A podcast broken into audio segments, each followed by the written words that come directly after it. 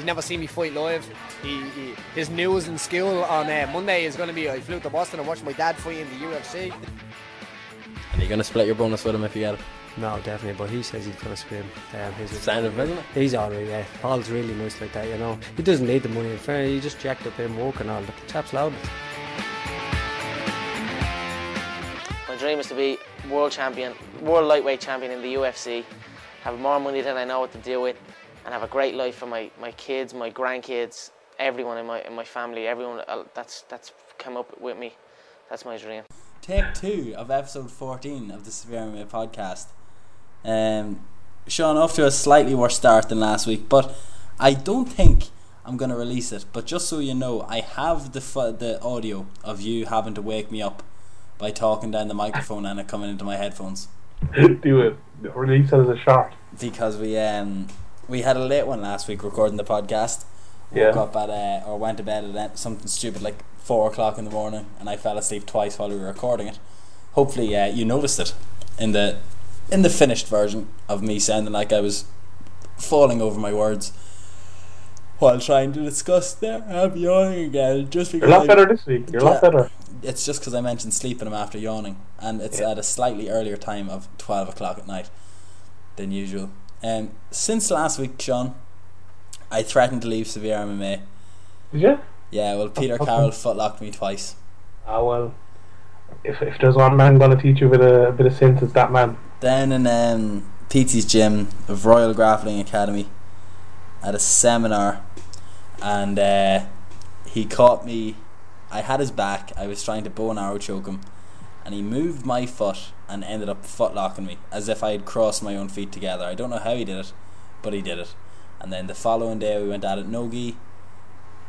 Um, thought he was com- coming to pass my guard. Instead he just grabbed my foot and I got footlocked. So fair play to Pizzi. Until the next time when I will choke him out. uh, He's now two and oh in the Severe M M A grappling battles. It's all about rolling with Paul Redmond.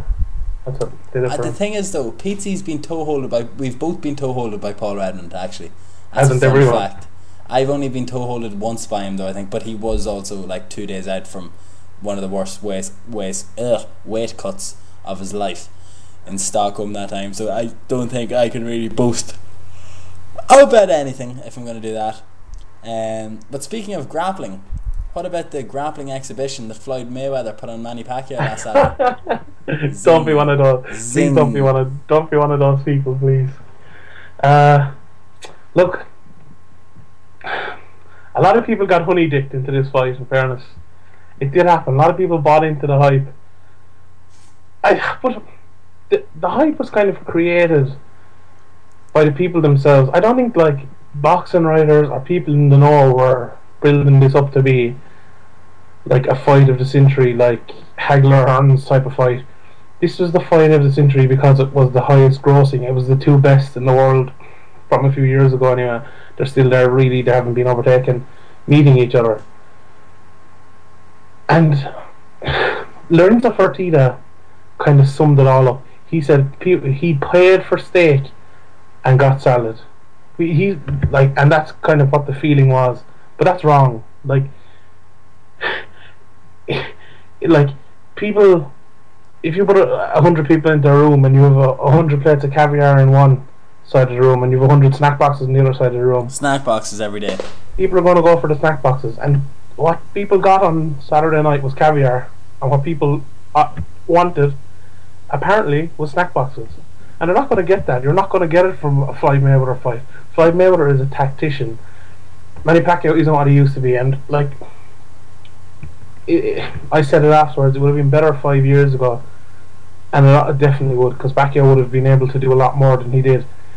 But I thought it, I still thought it was a really good fight. Like I, I made a I made a, a point of it to put my phone away while it was on. Maybe I tweeted a couple of times just my score out, but I didn't really read anything. And I was like, Jesus, this is... I really enjoyed the fight, I have to say. Like, Mayweather is, Mayweather was just so good, and Pacquiao couldn't get near him. Like, people were giving out that Pacquiao didn't throw enough punches and stuff. I think Pacquiao was trying to catch Mayweather the coming in. Undisclosed dislocated shoulder, or yeah. whatever it was. I, you know, people are always injured coming into fights, like... I, I hate hearing those excuses afterwards. He was injured, like, but he said his shoulder was okay, but he, he re-injured it during the fight. But like, Mayweather's Mayweather's defensive brilliance, and he, like, it wasn't just his defensive brilliance. He was catching Pacquiao all the time. Like, that right hand was a bullet into the face. But like, I, I enjoyed the fight. But it's fair enough if you didn't enjoy the fight. A lot of people didn't enjoy it. Uh, they said they didn't get their money's worth or whatever. But the thing is, you know what you're getting yourself into. This is a Floyd Mayweather fight. This isn't Lucas Matisse fighting, or like we were talking about it last week with uh, Demetrius Shanson. Like, if you're looking at Demetrius Shanson and you're expecting a war like Mark Hunt and uh, Bigfoot Silver, you're probably not going to get it. Like, you're not going to get these two guys throwing bombs in the pocket. Like, what were people expecting?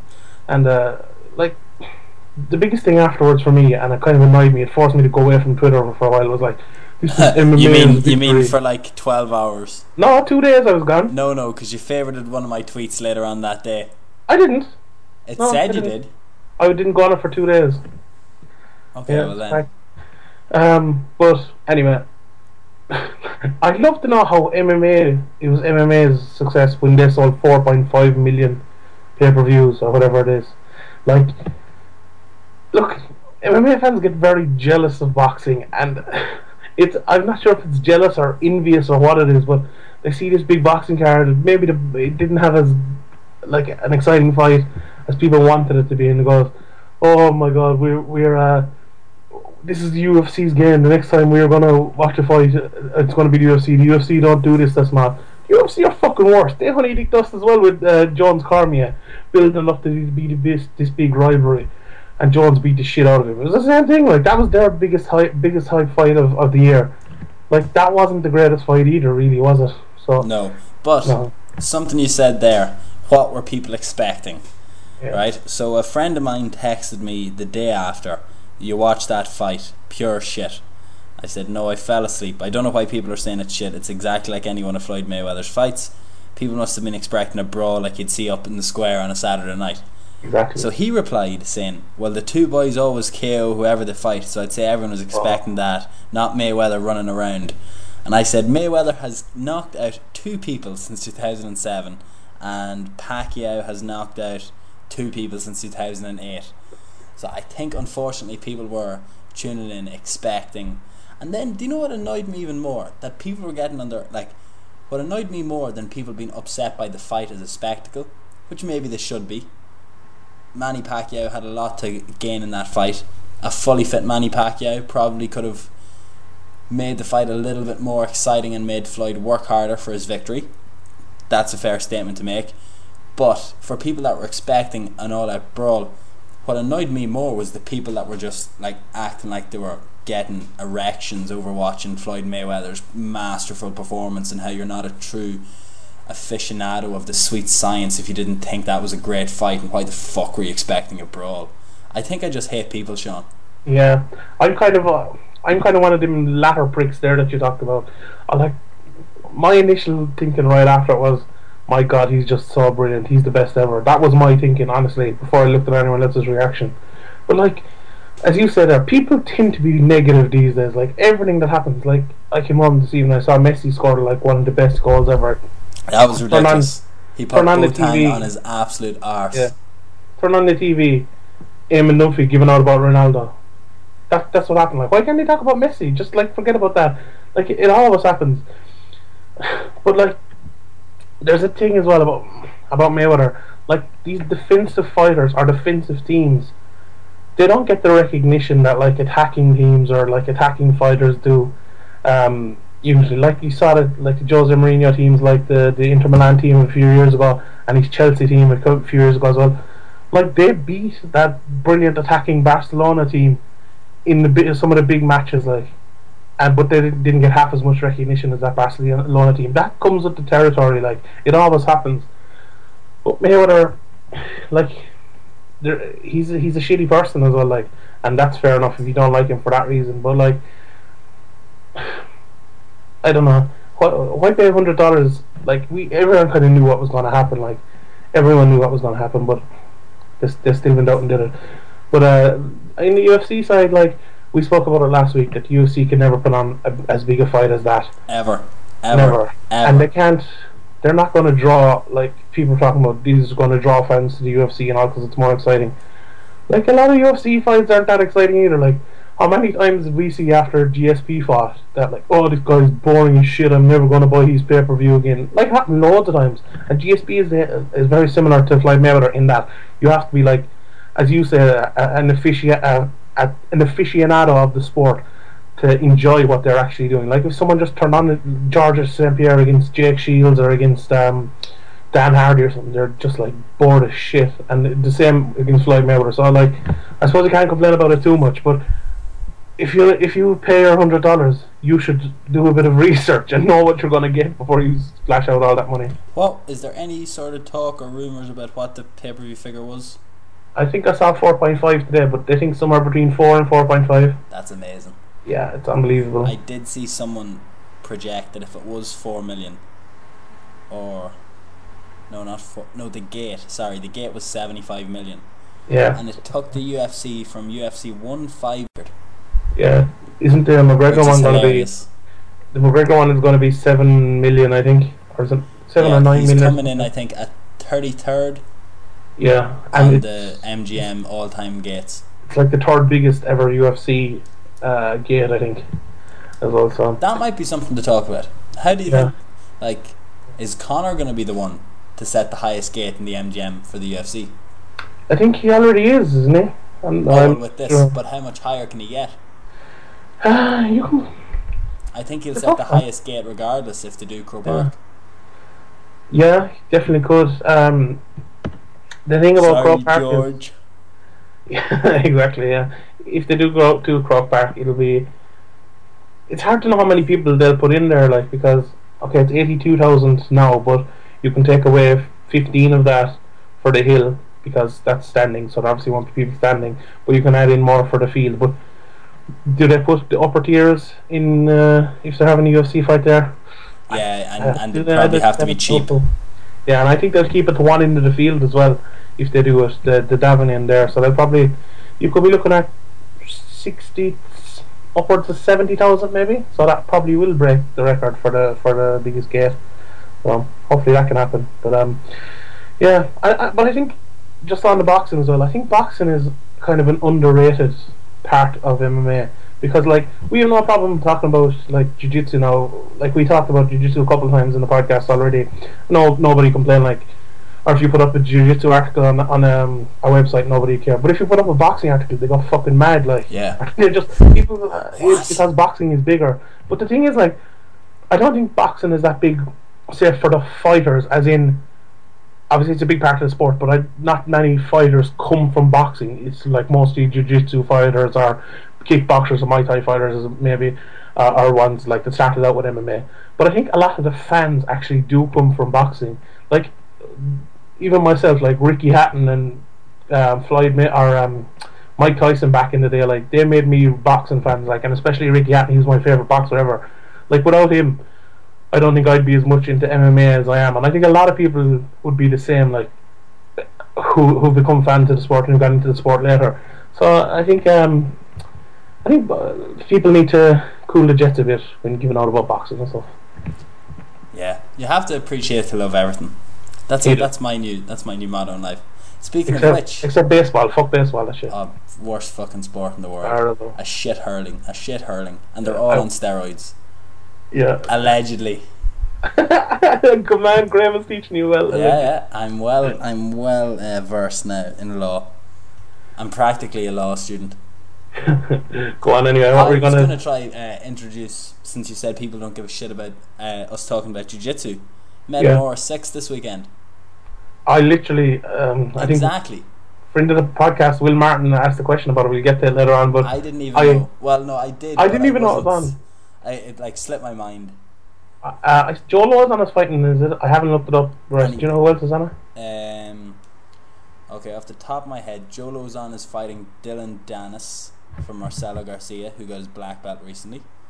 Keenan Cornelius is fighting Xande Ribeiro in the gi. Chael Sonnen is fighting Babalu. Oh, nice. Babalu. Did you see those t-shirts? Yeah. And that's all I can think of off the top. Josh Barnett. Josh Barnett. Barnett uh, is on it, I think. I have it up here. Against Roberto Abreu. Cyborg. Cyborg, yeah. Who else? Uh,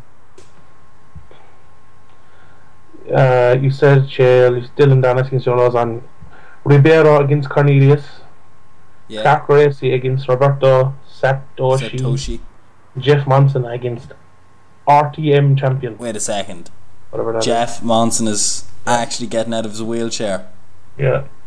He never showed up for that fight in Belfast. He was he was supposed to have, did he, a while ago? Ah, look, how many people have taken John Ferguson for a ride and not shown up for fights? So that's, that's I think it's, I think they just have a group and they decide to do it. Like, yeah, but they're not letting they're not letting anyone into this. They're letting no media in. It's just cameras, and it's going to be broadcast on pay per view. So they're not no. letting fans in. No, no fans. I don't know. That's weird. Like the problem I, I have with Metamorphs. Yeah. And jiu-jitsu fans will uh, agree, I hope, to an extent, is the Copa Podio is a very good event, a Brazilian jiu-jitsu event in Brazil, and they announce their dates months and months and months in advance, and Metamorphs always put them on on the same date, and it's bad for the exposure of jiu-jitsu, where you could have a guy like Luke Thomas who would probably live blog both of them if they weren't on at the same time. Yeah. Some guys have exclusive contracts with Copa Podio, but they're getting good enough money for them because they're champions.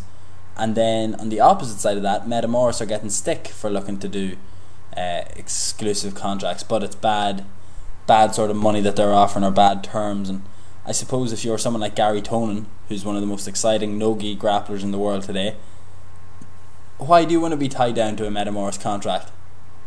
Especially when Halleck Gracie is going out making stupid comments like women's B J J matches aren't entertaining, or he's doing a show here with no fans. Yeah, I think from my point of view, as obviously not a not a jiu-jitsu aficionado or something, I think Metamorphs, the most interesting thing about it is that it makes a talking point. Like with Chael Sonnen, obviously now he can't fight M M A and stuff, it's great to see, oh, talk about who he'd fight in Metamorphs, or Josh Barnett, or like, or we want to see Ronda Rousey against McKenzie Darren or something like that. It's a great talking point. But like that last show was pretty good. There's a lot of ones like I'd been talking about, but I didn't watch it, and like I didn't bother going back to watch it either afterwards. I don't know how many people are actually watching it. Like obviously jiu-jitsu fans like yourself and people who train would love this stuff, like, and watch it, but I don't know how many M M A fans are actually watching it. They're probably like, ah, look, if there's a If there's a, a submission, we'll catch the gif of it or something. Like, who wants to sit down and watch a twenty-five minute grapple fest? Like, I think grappling fans are the only ones that really like that. So, uh, uh, I agree, but I absolutely can't wait for Joe Lozon and Dylan Dennis. That's going to be the best match on the card. I've never even heard of Dylan Dennis, to be honest. I wouldn't expect you to. to yeah. And I'm not saying that in a prick. Uh, yeah, I'm not saying it in that sort of way. No. For a, a, a brief background, Sean, he was a part of Marcelo Garcia's brown belt competitive dream team. Marcelo had pretty much the best competition brown belt team for the last two years. They were winning everything. There was some tournaments where from light feather straight through to heavy, it was all Marcelo Garcia gold medals.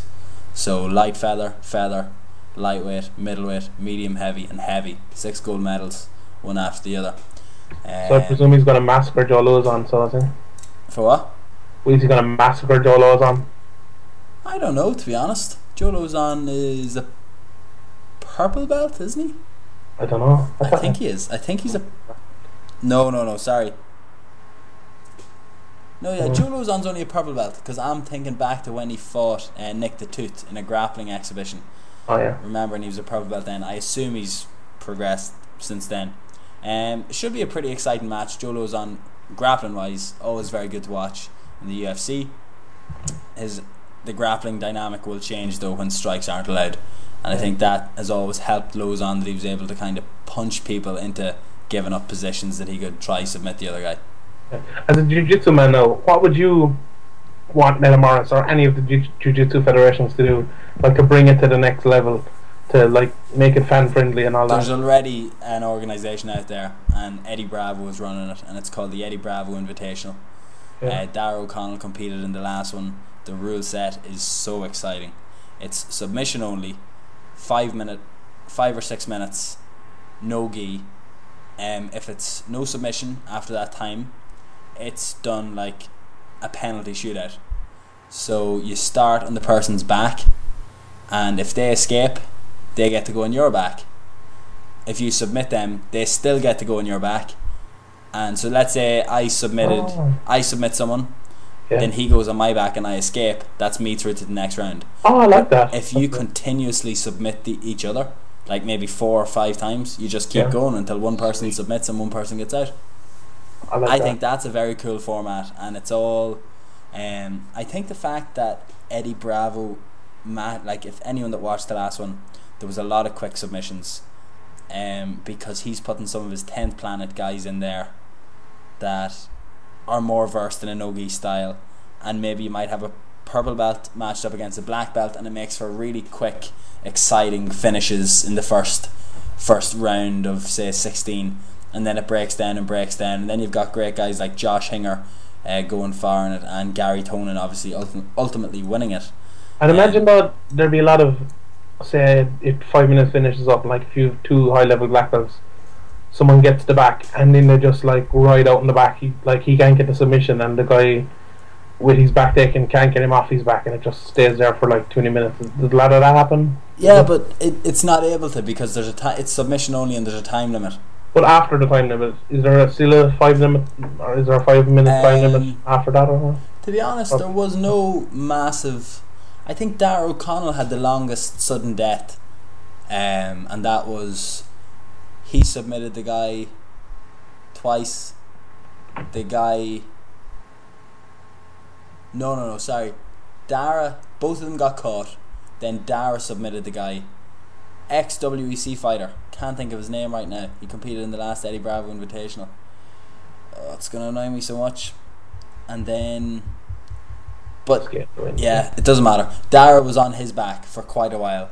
And ev- or he was on Darrah's back for quite a while, and Darragh eventually got out, yeah. And then Darragh submitted him really quickly once he got the back. Some people are just very good finishers from the back. Yeah, I suppose it's it's all good anyway. At least if some people uh, buy the pay-per-view, I suppose it's good for jiu-jitsu anyway. Metamors talking about are yeah. shit at the same time, and how they're promoting themselves and trying to evolve the sport of jiu-jitsu. What did you do there? Did you just hit your microphone? Were you angry? No, I didn't. Oh. I didn't do anything. Kind of shook a little bit. It was weird. Oh, I was cleaning something off my screen. Maybe that was it. Ah, there. Yeah, well, that's the same noise as happened two seconds ago. Um, right. Moving um, on from grappling-related discussions. Oh, yeah. Actually, before we get off grappling-related discussions, if you are at a loose end this Sunday, the Irish Brazilian Jiu-Jitsu Open is on in Tala in the National Basketball Arena. I will be competing the blue belt featherweight division. Um. Really, really looking forward to it. There's over five hundred competitors registered. Would you believe? Sweet. That shows how big the sport of jiu-jitsu has grown in Ireland in the last while. Travel packages are up for the winners of the absolute divisions. Unfortunately, as an under seventy kilo fighter, not fancying my chances too much in the absolute division. Although if I, oh, this tiredness, Sean. If I medal, I will be entering the absolute regardless. Uh, what's your ultimatum for me this week, Sean? Any predictions? Well, I give you a prediction. Hopefully, on, no one that I compete against uh, is in my is listening to this podcast. Okay, go on. Give us one. There's going to be a bow and arrow choke. I don't know what a bow and arrow choke is. I actually haven't looked up. What is it? You don't Tell know me. what a bow and arrow choke is? Okay. No. Um, visualize me on someone's back, and we're yeah. wearing a gi. My left hand. I'm glad you added in the gi. You laugh, you laugh every day, every time when I say the word gi, don't you? Yeah, I do. Yeah, go on. Imagine my left hand comes over his left shoulder. Yeah. My right hand opens his lapel. My left hand goes inside it, so it's like my the little gap between your thumb and your index finger is going yeah. against it, and I grab. I shift my hips out to the side, off his back. Use my right hand to grab the bottom of his trouser leg, and I kind of fall backwards while throwing my left leg onto his shoulder. So, so it's like left, yeah. it's like a cutter with my my since my left hand has been fed across his throat inside the lapel, it's cutting across his throat. Okay. Peter I'll, Carroll, I'll, uh, you're so, I couldn't have. Uh, Is it like an Ezekiel job?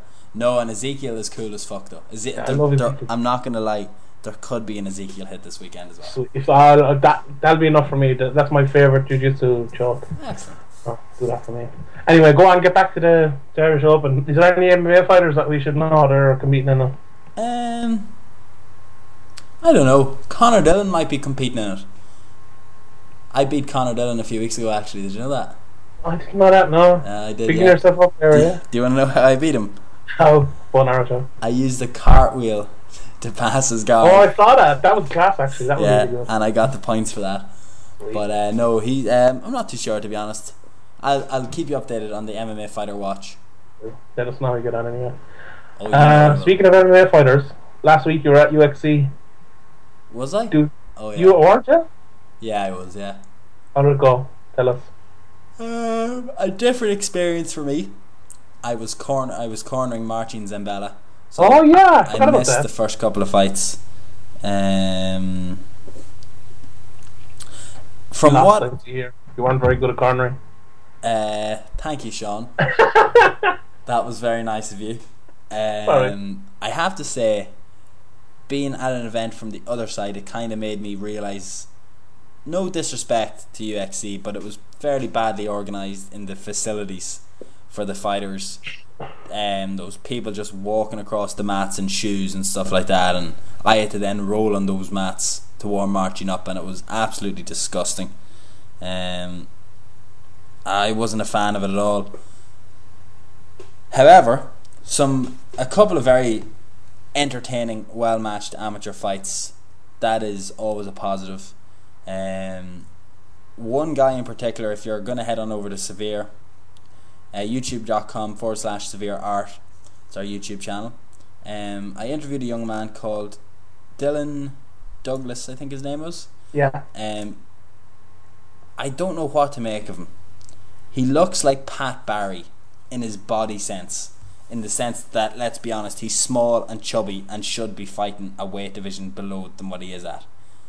And he kind of reminds me of Pat Barry in the way that he fights, throwing ridiculously good kicks. Like, you know the way whenever you watch Pat Barry throw a head kick, you look yeah. at him as a physical specimen and thought, how is he able to do that?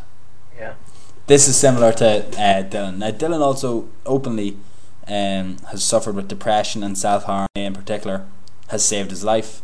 He spoke very openly about it, about how Rodney Moore was one of the first to cop on and pull him aside and ask him about it and get him help for it.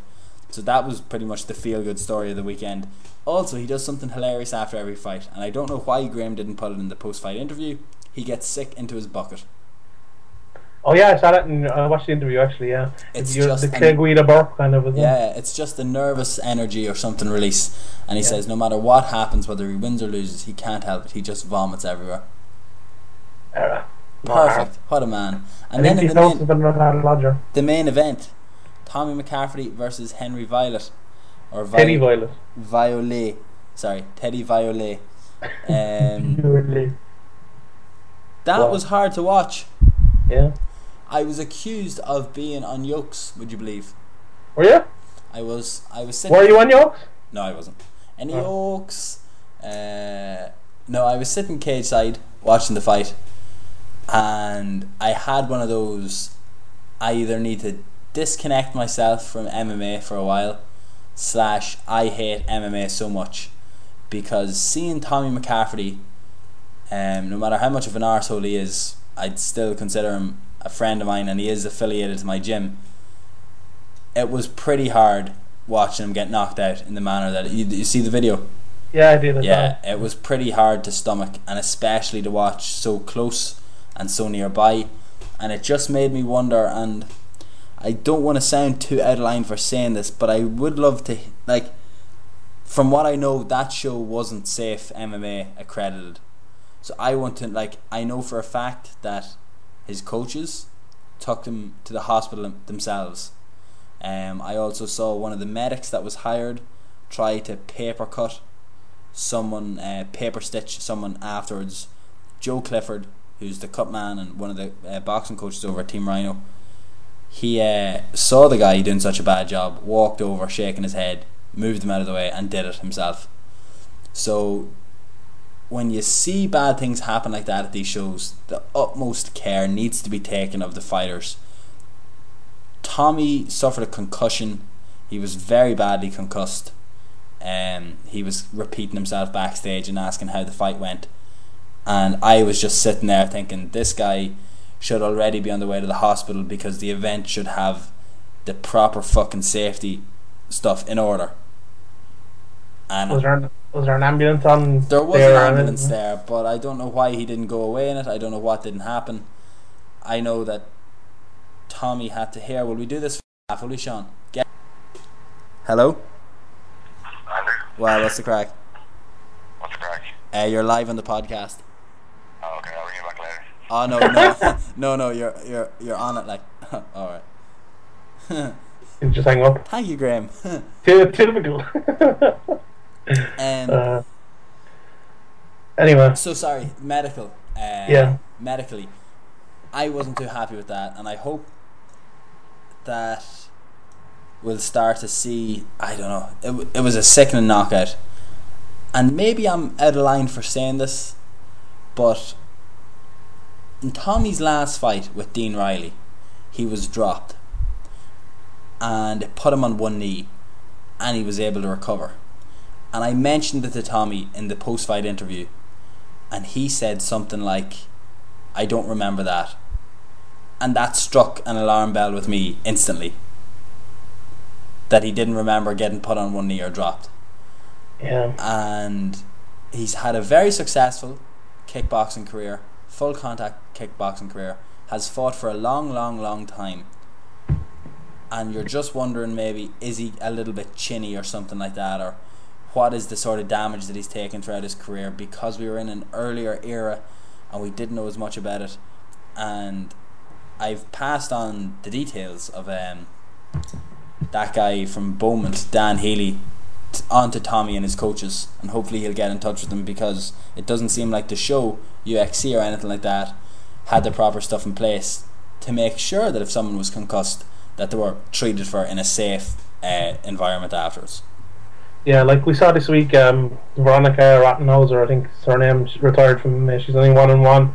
She got, she got five that concussions. Was, yeah, I read that as well. That was yeah. just, that turned my fucking stomach reading that. Like, like that is, like, that is a part of the game, and like, I think guys like T J Grant and Tommy McCaffrey might be that. He might be a different. Um, case we, we don't really know, I suppose. And then Joe Rogan uh, saying that maybe John Jones is brain damaged. Yeah, um, I think that was kind of a a Chael Sonnen um, I think that conspiracy was, theory that he picked up on more yeah, than anything else. No, it was but, Joe Rogan on a stream of consciousness on his podcast turned yeah. into an article. Yeah, but the, like as you said there about the safe M M A and stuff, like watching M M A is predicated on it being safe. Like it's predicated on the doctors being there beforehand and afterwards, and it being safe. Like, I've no interest in seeing two people fighting out, like, where it's not under safe rules, where it's not under, um, where like it's not overseen by um, a medical team and a like um an an I M A or an M M A federation, or whatever you want to say. Like, no, if there's if M M A fights need to, if M M A fights are happening, they have to happen under the correct rules. Like, and I think. Fair play to the likes of John Kavanagh and Andy Ryan and stuff like that, getting this M M A federation together. Like, hopefully that'll end anything like you said that happened on Saturday night, and uh, every show will be uh, will be overseen correctly in the future.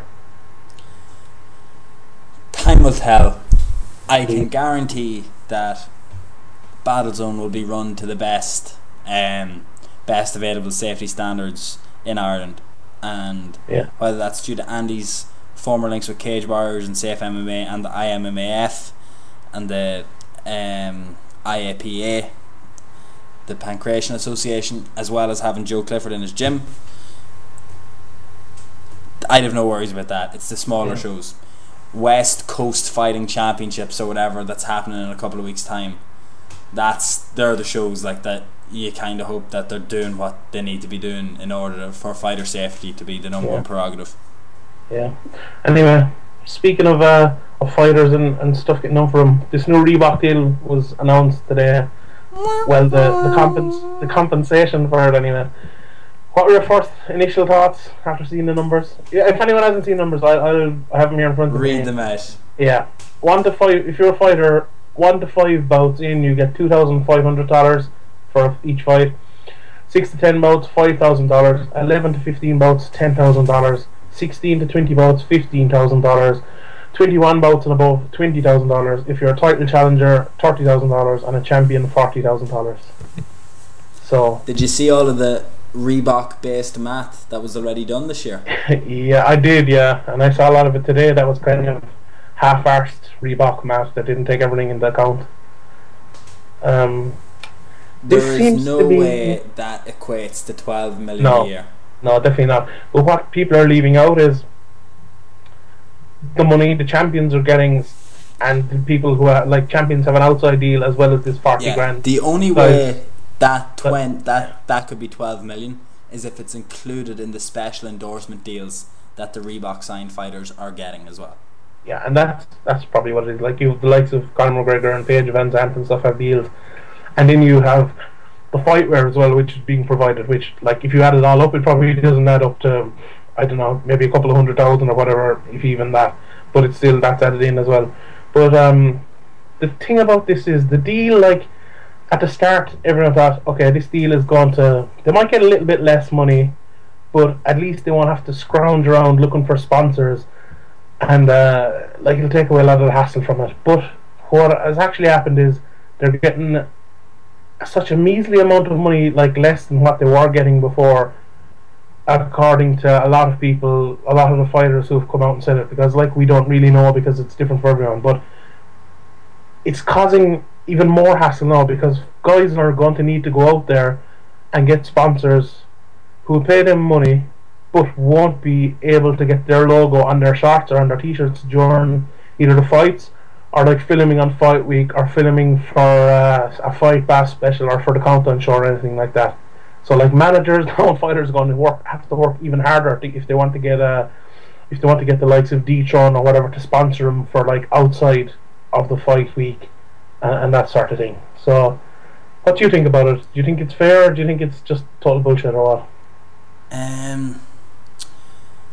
Yeah, I would not be happy, to be honest. A lot of fighters aren't.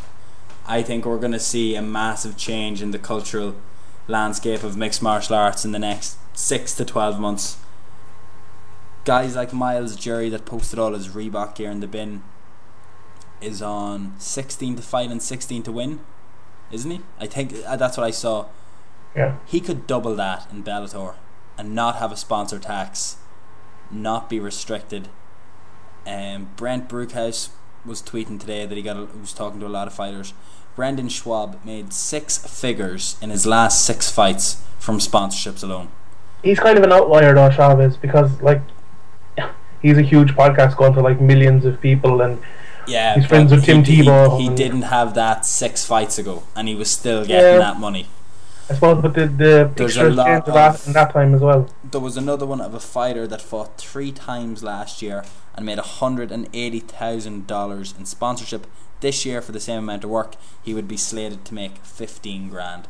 Yeah, that's not fair. That's not right. Um, maybe I'm just saying this in the point of view that maybe the U F C are giving the money under the table.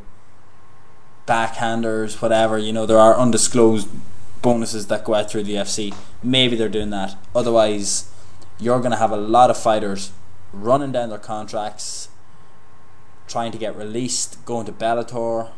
Scott, this is perfect for Scott Coker. We could actually, maybe the U F C are doing it so the competition lawsuit gets f thrown out on its ass. I don't know. Maybe they're trying to make Bellator better.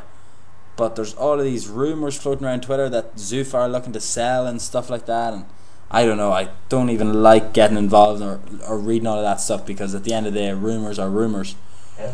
But I am I would not be happy at all with the uh, with the Reebok deal. Like, uh, I saw Front Row Brian say he has suits that are worth more than two and a half grand. the you know the what thing I mean? About yeah, the, and I, I, I understand where you're coming from, because fucking. Who am I thinking of? The guy that Paddy Houlihan beat in Dublin. Uh, it's Josh Saint Pierre. Okay, no. The guy that Paddy Houlihan beat in Boston. Uh, the redneck. Mm. Ian, no, not Ian. Oh, I can hear you typing, so I don't feel bad about uh, going onto the internet now to look for it. Is it Shane Howell? Shane Howell, yeah. Shane Howell. There is no way he, well, I'm just guessing that he's getting more than two and a half thousand. Mm, you, I think you could be surprised. So oh, maybe yeah. it maybe it helps out the lower, lower, lower tier guys. I'm not sure. But I'm not sure there's no there's no other way. And also, I saw Ben Askren coming up with a possibility. This is just the U F C. The U F C have always, always hated managers and have said so from the start. Yeah. Fighters don't particularly know how to negotiate too well. This is gonna make a lot of fighters think if they need a manager. Yeah, they don't. Like this, I said at the time when it was um, when it came out first. This like eradicates the need for a manager. Although, like it, in one way it does.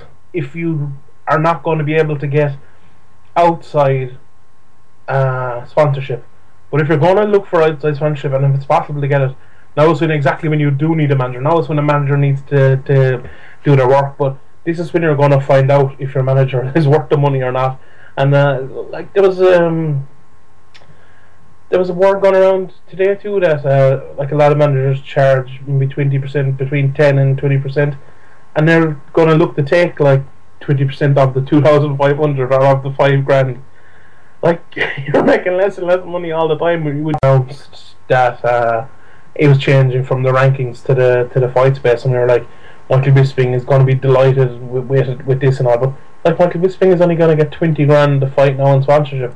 Michael like, Bisping, he would have he would have been getting a lot more than that prior to this. So yeah, I'd say uh, this isn't the last we've heard of this anyway. We'll uh, we'll be hearing a lot more about it as it goes, but um. This weekend the U F C has a card as well. How pumped are you for it? U F C Adelaide, I believe it is. Woo! Do you know who's fighting now? Hunt and Miocic. Yeah, nobody else, just them. Yeah. One one card fight. That's about it, isn't it? Yeah. Who are you picking in the Hunt? I'm um, picking Miocic. Oh yeah, why? Yeah. I think Miocic will avoid the power early. I think Miocic will avoid the power early. Like he's really good at like uh, when he fought Mark Hunt, I know Mar- or not Mark Hunt, um, Ryan Nelson, he did a great job avoiding that power area and outpacing him. I know Mark Hunt is a lot better than Ryan Nelson as at setting up shots and at maybe staying in the fight, staying in fights for longer than Ryan. Ryan Nelson tires very early and then he kind of just coasts away. But I think uh, Miocic, what he's best at is being faster than fighters and avoiding the power. And if you can be faster than Mark Hunt and if you can avoid his power, I think you'll probably win the fight. Like Miocic is very good at cutting angles, getting in, maybe landing a two or three punch combination, getting out again. He's some good takedowns, but Mark Hunt is very hard to take down recently. Um, I could like I could definitely see Mark Hunt landing a big shot on him and knocking him out. But uh, I think Miocic is a pretty good chin. I know Stefan Struve knocked him out and all, but uh, he it held up fairly well against Junior Dos Santos in his last fight, and I think he'll win the five round decision. How do you see Hunt winning it? First round knockout? I hope so. But yeah. There is something within me that wants to see Mark Hunt fight Mirko Krokop. Oh no. I don't know. Why do you hate Krokop like that? Loser gets their concussion bills paid for by the winner. I was going to say something like worse there, but I, yeah. I have this new filter that uh, stops me from saying things that I shouldn't say. That comes with age, don't worry. Uh, so leave it at that. Uh, who else is fighting, Sean? Regale me. Um, Brad Tavares against Robert Whittaker. We'll do our picks though, as we go on, then we'll move on to the questions. Brad Tavares, Robert Whittaker. Sean, I'm on? not I'm not going to lie to you here, right? Yeah? Um, you don't know who they are.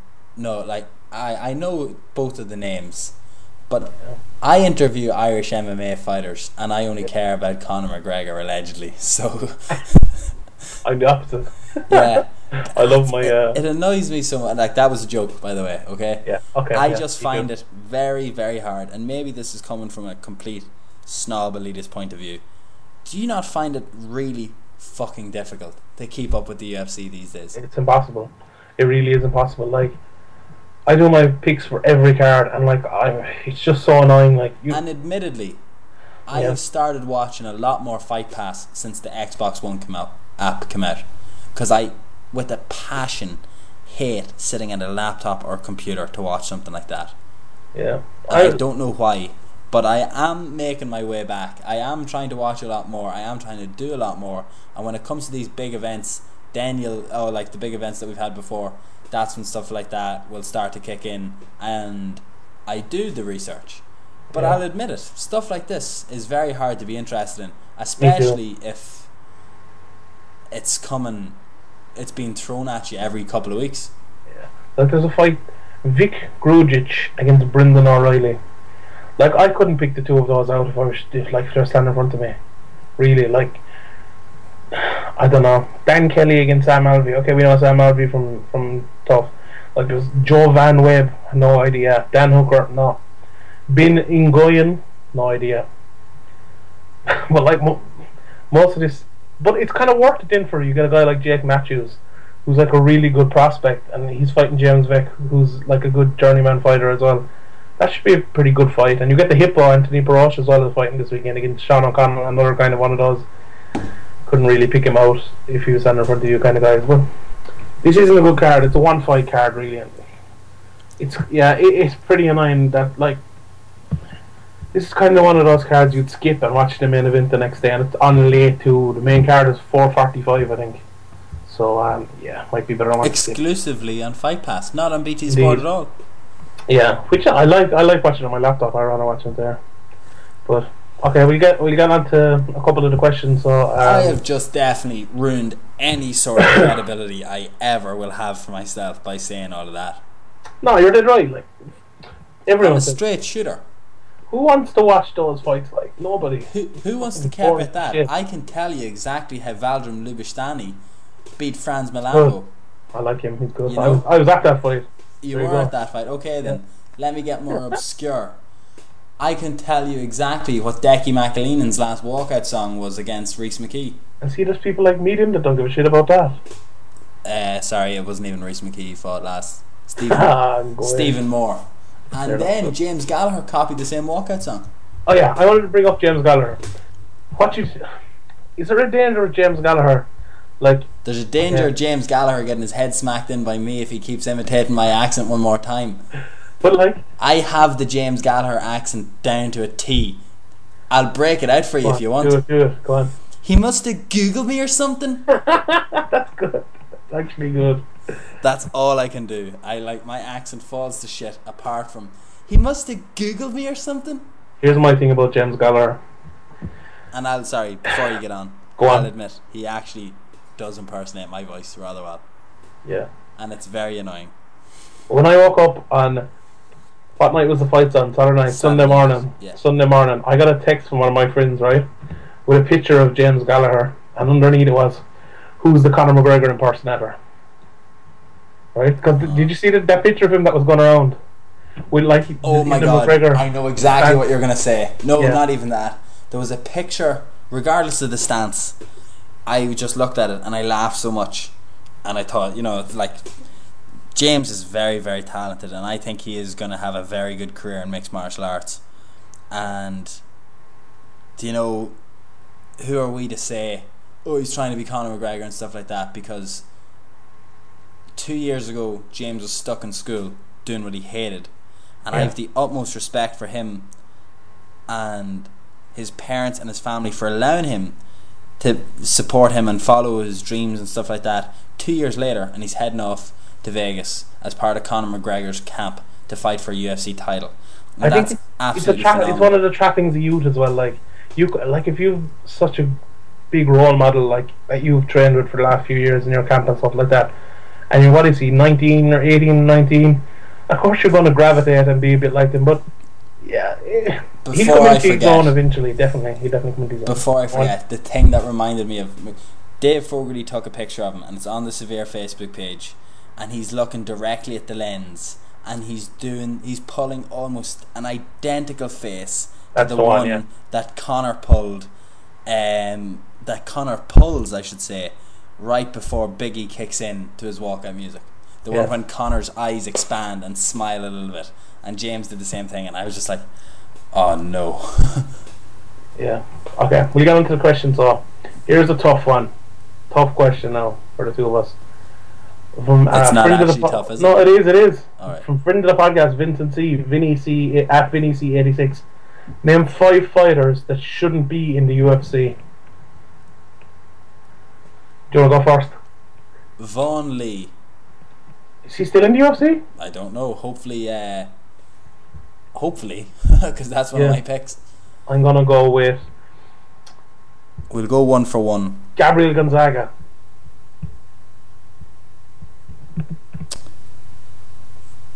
Jim Miller.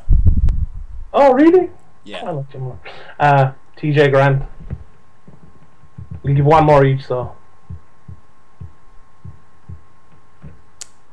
Um, Angela Hill. Mm. I'm going to go out of the box here. This is this is going to be a controversial one. Ben Askren. Shouldn't be in the U F C. You bastard. Talk too much shit. Okay, we just we just walked past that one. Um, next question. Uh, How dare you? Really? You got you got to go there? Again, I already schooled you on the thought of Ben Askren last week. Yeah, we we just from Michael on Twitter at Michael uh, Rocky. Do you think John Jones' manager? Do, uh, John Jones' manager said we might not see Jones in the octagon again. Do you think that's to scare the U F C, or is he genuinely, genuinely worried that he won't fight again and that he might get prison time? That's fair enough. If John, yeah. like, to be honest, if John Jones never fights in the U F C again, I will respect him a lot more. To be really? honest, yeah, he he needs to get his ultimate priorities in life sorted. Um, his mental health and well-being, his physical well-being. At the end of the day, you're involved in this for a short, short period of time, and you use it as an avenue to set yourself up for the rest of your life, yeah. not for your actions while you're in the midst of it to fuck up the rest of your life. And unfortunately, at the minute, like, Jackson's is a notorious party camp, allegedly. um, and has been throughout the years. So John Jones needs to just leave and find himself for a while and get himself locked down, and, you know, maybe media and fans have a tiny bit of the blame on John Jones. You know, yeah, it's the embrace pressure. Embrace your heel, John Jones. Oh, yeah, John Jones is such an asshole. I'm so glad he's embracing his heel. Maybe he took it literally, and he fucking did it. And he left a pregnant woman in a car with a broken, uh, uh, allegedly with a broken arm. What? Allegedly, allegedly is your favorite word. It is this week. But you can't blame you can't blame other people for your own actions either. I mean, okay, I'm sure well, he can blame that woman. Like, she was I, uh, in the way, man. Yeah, but I don't think there's any chance of him not coming back. I think he'll be back for the end of the year. I think he'll fight on New Year's Eve show. Headline up. Oh, where is that? The Helix? The Helix, yeah. yeah, Cage Warrior's come back. Uh, okay, last question from. How come we didn't get a question asking when Cage Warrior, what the situation with Cage Warriors Jesus, was? We get one of them every week. We, and if we, we think Bama are going to take over. Jesus, yeah, Bama. Their last event was. Fuck! Okay. I have something about Bama actually that I heard. Go on. Um, just while you're looking up that, what about uh fucking Habib got injured just as we were coming yeah. off last week? How devastating are you? How heartbreaking are you? Oh, uh, I can't. No words. There's actually no words can describe it. I thought they should have given Cerrone the title shot. Hmm, I think uh, Dos Anjos is injured. He'll be out for another while. Oh, then. So I think uh, giving him Mac Desi, that's not going to be great if I think Cerrone will beat him easily enough, but. I'm glad they didn't give him someone harder than McDessie, I'll put it that way. But, uh, what, like you... Gegard Mousasi? Oh, wait, no, sorry. Had made, I, that joke was meant for the other oh, way around. The other way around, yeah. Fuck's sake. Not Nambama, no, you forget it. Um, I think it's that they're considering coming to Belfast before the end of the year. Oh, yeah? I heard they were considering coming to Ireland there a couple yeah. of months back. Well, there was talk, Ireland, there Dublin, was talk about a Dublin show, but the last I heard... Backstage rumours at U X C. Um, they're considering coming to Belfast. Yeah, that'll be good. I might have to make the trip up. Oh, it's to Belfast from Limerick. That's a that's a long track. Would you not fly? No, fuck it. Carry to Belfast. Not a, not a big uh, not a big flyer. Go on. Last question. So from Cian McCron uh, on Twitter. Since it's U F C Adelaide this week, what are your opinions on the big Melbourne event in November? Uh, main card predictions. I suppose the main event predictions. What what do you think it could be? They've promised to bring a, a big fight to Melbourne. A marquee fight. About, yeah, they were talking about John Jones. Obviously, that probably won't happen now. But John Jones, no, no. Uh, that, no. There's that filter kicking in again. Yeah. I was about to say John Jones versus. Um, I don't know. I'm trying to think of the name, Sean. Who did Mike Tyson fight on international waters in The Simpsons? Was it a kangaroo? Jeez, I don't know. Or no, Darragh Tatum, not Mike Tyson. Darragh Tatum, yeah. Darragh Tatum fought uh, a kangaroo on international waters. The U F C are going to need to do something that level, next level. Um, to be honest, no. Go on. Don't rule out Conor McGregor or Ronda Rousey. I, Ronda Rousey's the one I pick. I think it'll be Ronda Rousey. Um, is there anyone Australian in the in the bantamweight division? Let me look. No, I don't think there is. But uh, Ronda Rousey, Jessica Eye maybe. I put like I don't know. Put someone like Jacare and Yoel Romero on the co-main event, even though they'll probably get injured, or put a big fight in the co-main event. I Chris think they're Weidman, gonna Chris Weidman defense in November. Maybe they like putting Chris Weidman and uh, Ronda together, but keeping uh, keeping they're, a couple of middleweights um, healthy. What a easy thing to do. I'm absolutely outstanding tonight with my filter. Yeah. Fifteen seconds. You'll hear me about to say something, and then I just cut myself off. Okay, I won't ask you what you're going to say. I'll ask you afterwards. Exactly. Do you know what I, do you know what else I want on that card? Do you know what else I want on that card? Mark Hunt against Rampage Jackson. Make it happen. There oh, you go. Yeah. We or set up a three-fight card. Marco Crocop. No, not Rampage. Why not? Why not Marco? You don't want to see Marco get knocked out? No, I like a bit of Marco. Give Marco someone like Andrei Arlovski next or something like that. Cro- I'm just looking here. Crocop's ranked number fifteen in the U F C heavyweight division. Jesus Christ. That's hilarious. Go on anyway, that's it. Um, that's another show for this week. There was something I was going to say. Good Go news on. Actually. Do it. Um, this podcast is doing so well. Our servers are crashing. Would you believe? Uh, yeah, um, yeah. The hosting company are looking for more money. So um. Pricks. I think w- I think we've moved. I think to be honest, this one will be on a new server, an unlimited server. Uh, so as always, a very heartfelt thank you to everyone that listens, um, downloads the podcast, subscribes. We may be asking you to resubscribe through a different R S S feed week in case we're not able to transfer everything over. It'll be a minor thing. It'll be put on the page on Severe as normal. Um, you'll still be able to get the podcast from all regular regular available avenues. I think this is just so the feed will keep updating on iTunes if we um if we do decide to move over. Um, Sean, we didn't plug each other's Twitters.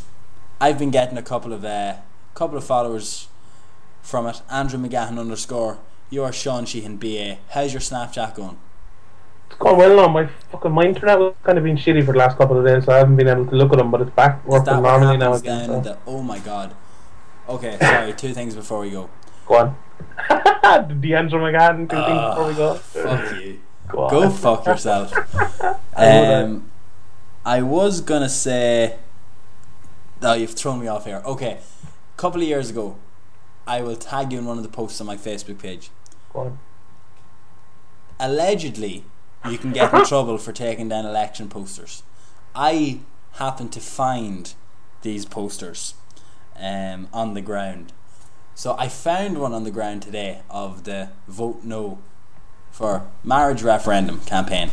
So I thought I would do the honourable thing and put it in my car and uh, send it back to the no campaigners because, you know, vandalising is bad. So if anyone has an address or contact book for the no campaigners, please let me know so I can uh, get their poster back to them ASAP. Born and up. Also, it's also election season in the north of Ireland at the minute. I say season because I always used to take I always used to find election posters when people were running for election. So there's one uh, where I train is in Armagh or Down, I don't know, who cares, but there is a poster for Sinn Féin, and it says, working hard to deliver broadband to South Armagh. Yeah. Does that mean nothing to you? I was just kind of making no. a joke. It means nothing to you because you also live in the fucking countryside.